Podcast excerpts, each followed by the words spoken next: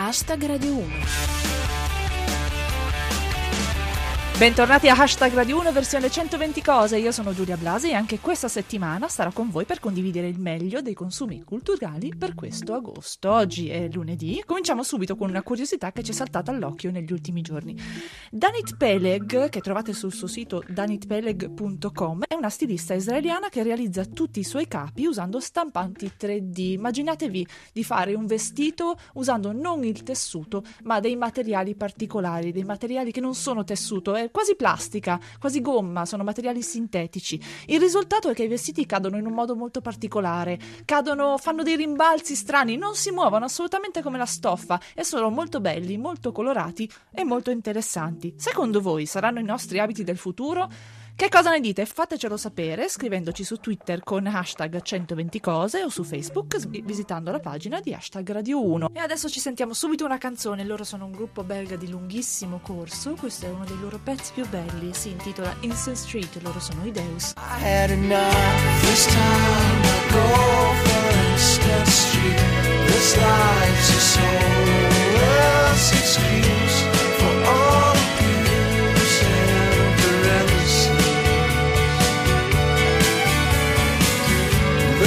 fly windows and the, the stinking lobbies. They'll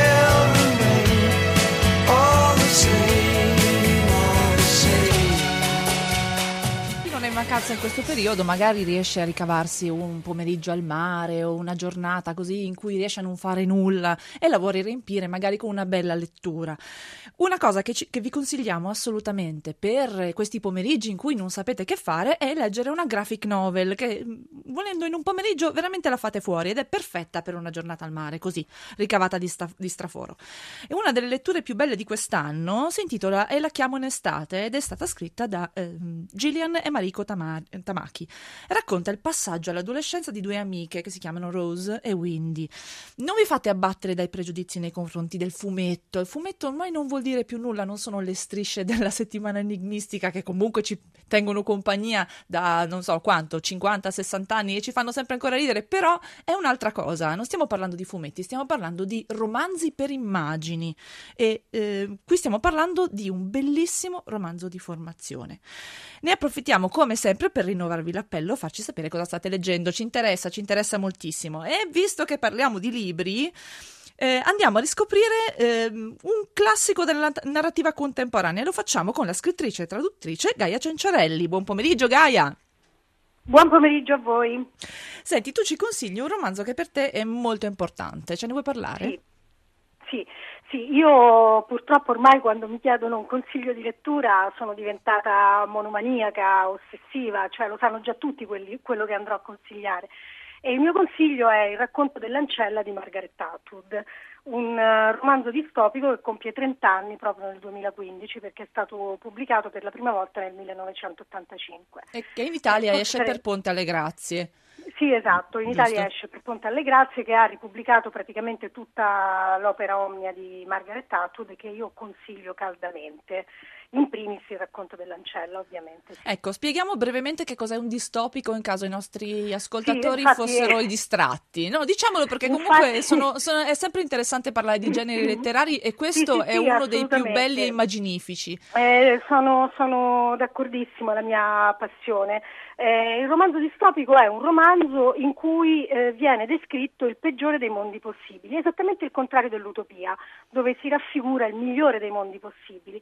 E, e, questo romanzo nello specifico è uno dei capisaldi della distopia, insieme a eh, 1984, Il mondo nuovo di Aldous Huxley e, e, Fahrenheit 451, ai quali tra l'altro si è anche eh, ispirato. Sì, è un, um, è un, romanzo che racconta una svolta molto inquietante eh, della società, nel senso che, sì, dovendo sì. riassumerla molto brevemente, l'America è diventata, eh, stiamo parlando dell'America, giusto?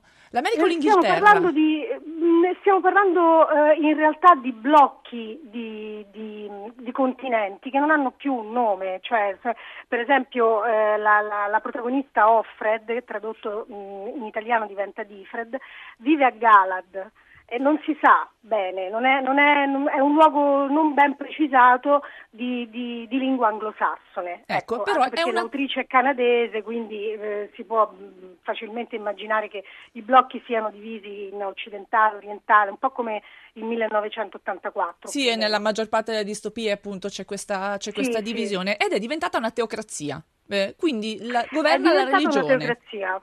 Sì, governa la religione e, e governa a discapito delle donne. Eh, è un, un, un, mondo in cui non si riescono più ad avere dei figli, quindi le uniche donne che si salvano, eh, tra miliardi di virgolette, sono le fattrici, cioè quelle che riescono ad assicurare eh, una progenie ai potenti del, del, luogo e vengono utilizzate come delle, come delle, schiave, insomma. Ci sono continui riferimenti biblici, tra l'altro, eh, perché eh, l- il modo in cui le donne vengono utilizzate in questo romanzo richiama esattamente eh, la, la, storia di, di, di, Rachele e di Giacobbe, se non vado errata.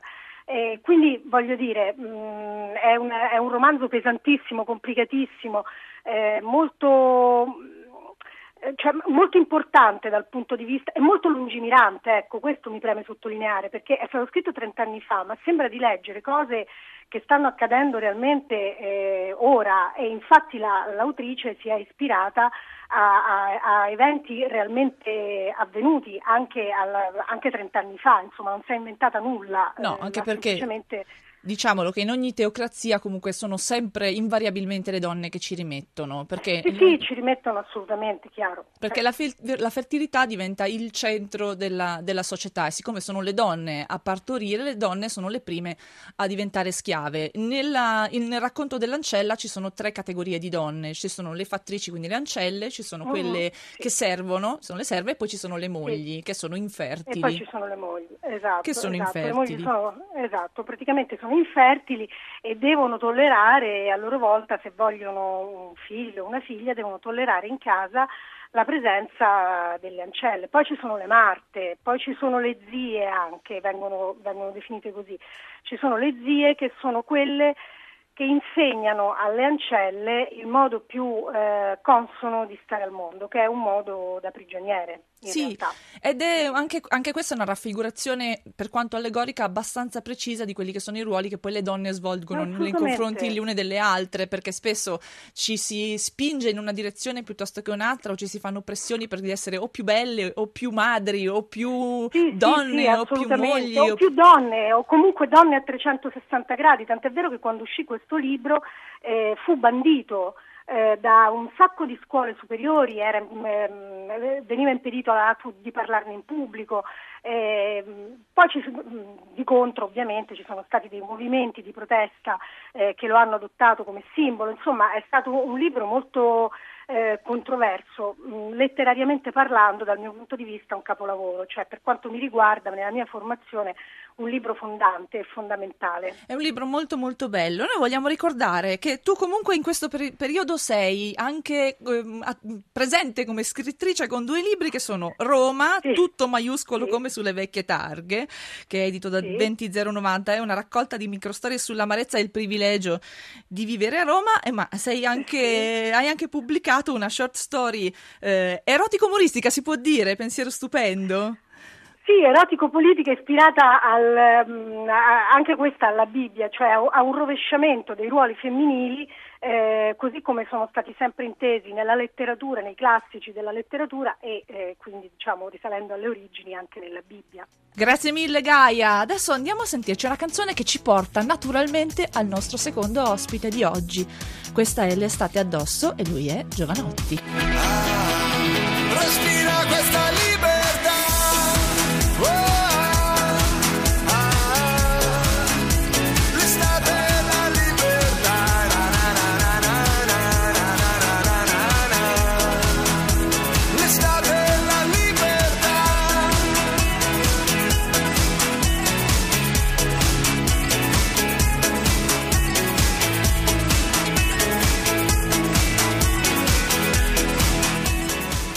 malinconia dentro questa canzone di Giovanotti ed è proprio la cosa di cui stiamo parlando, il velo di malinconia che c'è in tutte le grandi hit del pop. Abbiamo con noi a parlare di veli di malinconia Daniele Cassandro, giornalista e luminare del pop. Ciao Daniele. Sì, buon pomeriggio, ciao Giulia, ben trovata. Grazie mille. Allora, noi abbiamo iniziato con te questo viaggio nel pop malinconico, perché la tua tesi è che in tutte le grandi hit del pop c'è un velo di malinconia. In particolare in quelle del pop estivo.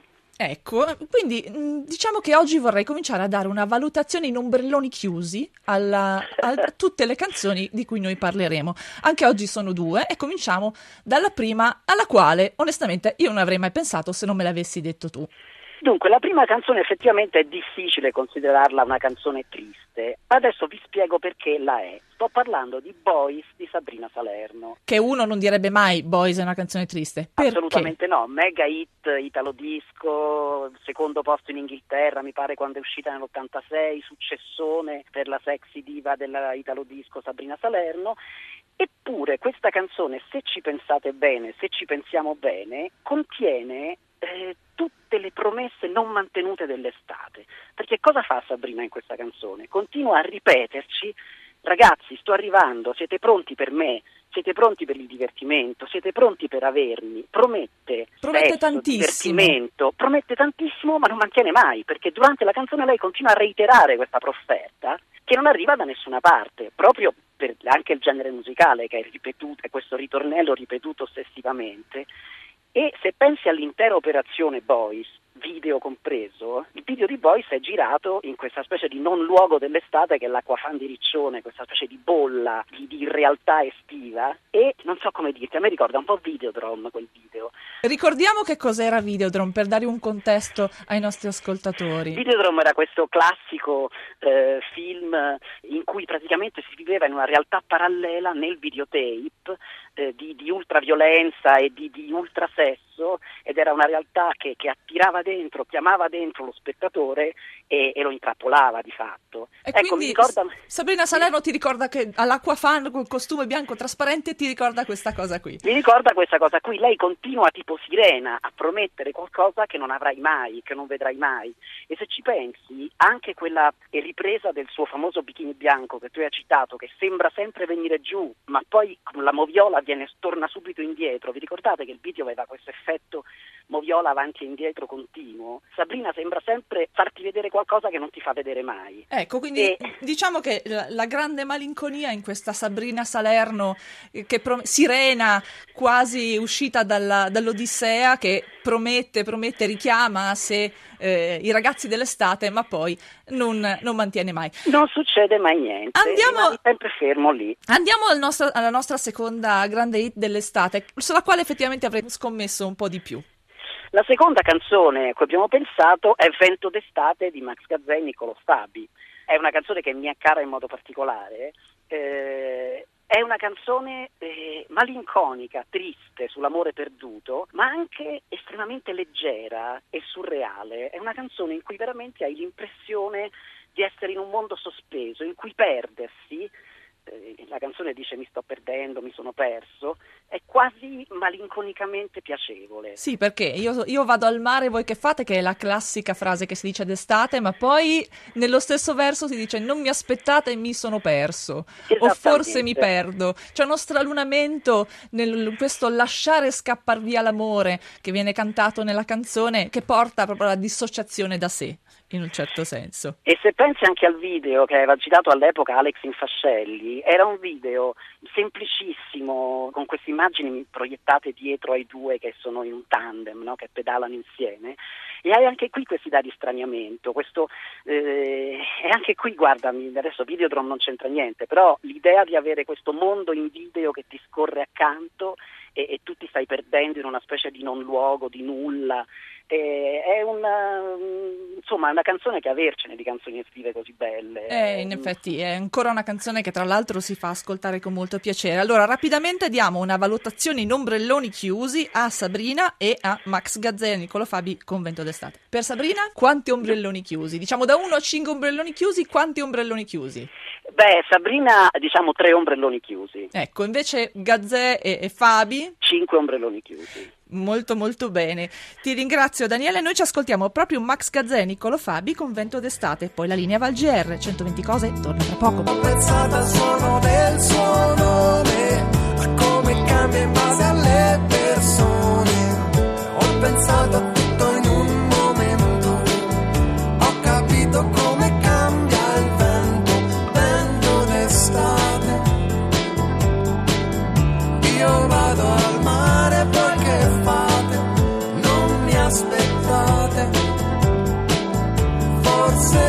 forse mi perdo